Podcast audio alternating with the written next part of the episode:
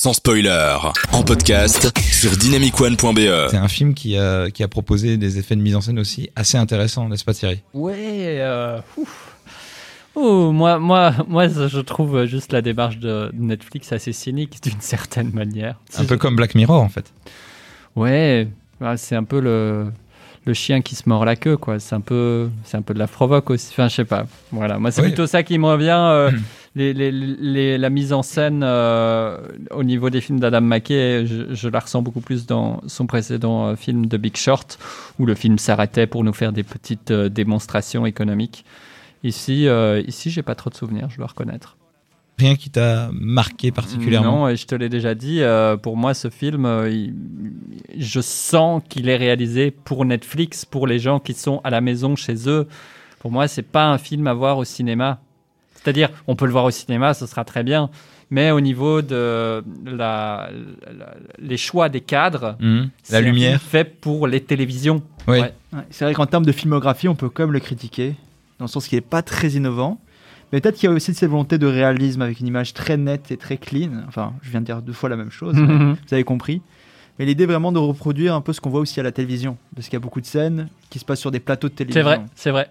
Ça, ça fonctionne bien du coup, euh, cohérent, que, ouais. que ce soit, que ce soit sur Netflix. Et le réalisateur est quand même adepte de pas mal de, de jeux de scène et de, de, de- de- de- de- d'expérimentations intéressantes sur le cadre et sur le cinéma. Donc je pense que voilà, c'est aussi un choix délibéré du réalisateur. Ah oui, d'accord, ok.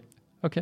Bah oui. C'est c'est ça, tout ce qui est étrange avec Netflix, c'est qu'ils se veulent à la fois l'ami des auteurs, mais ils, ils essayent en fait de toucher à tellement à tout qu'ils aident autant les auteurs que les autres, mais, mais en même temps, il y a toujours certaines restrictions un peu bizarres chez eux. Moi, j'ai- déjà vu des films où, pour des questions budgétaires, ils ne pouvaient filmer que en 1080p et puis ils devaient gonfler le film en 4K après, parce que ça coûtait moins cher que de le filmer en 4K. Ce genre de détails-là. C'est donc, euh, c'est là où tu te dis, ok, en fait, euh, tout est bon pour juste faire un film à la truelle et avoir cette image, comme tu dis, euh, avec cette lumière un peu aseptisée, avec pas beaucoup de travail euh, sur le, la, la cinématographie, ce genre de choses.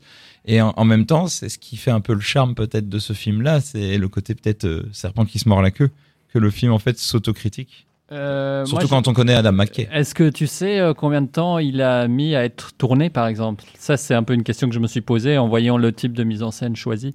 Oh, à mon avis, le, le film, euh, il y a quand même beaucoup de scènes, euh, notamment des scènes de, de, de révolution, ce genre de choses. Je pense que tu tournes pas ça en deux minutes au smartphone. hein. Mais je, je connais pas le budget exact, mais c'est quand même assez en deçà des, des grosses productions, par Ouais. exemple Marvel, Fact-checking.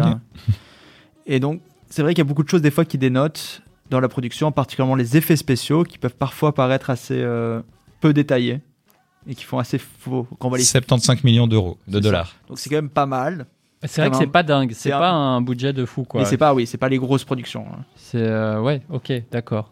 Bah, c'est assez incroyable qu'ils aient euh, réuni un casting du coup euh, aussi impressionnant autour de la table avec ce type de budget-là.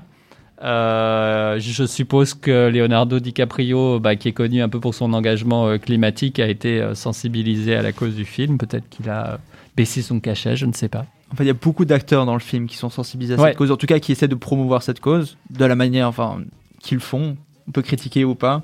Tu, tu penses à qui? Mais euh, euh, bah, Jennifer Lawrence, je pense Ah ouais? aussi. euh, Elle est aussi Ouais. impliquée dans. ouais, ouais, ouais. Bah, c'est bien.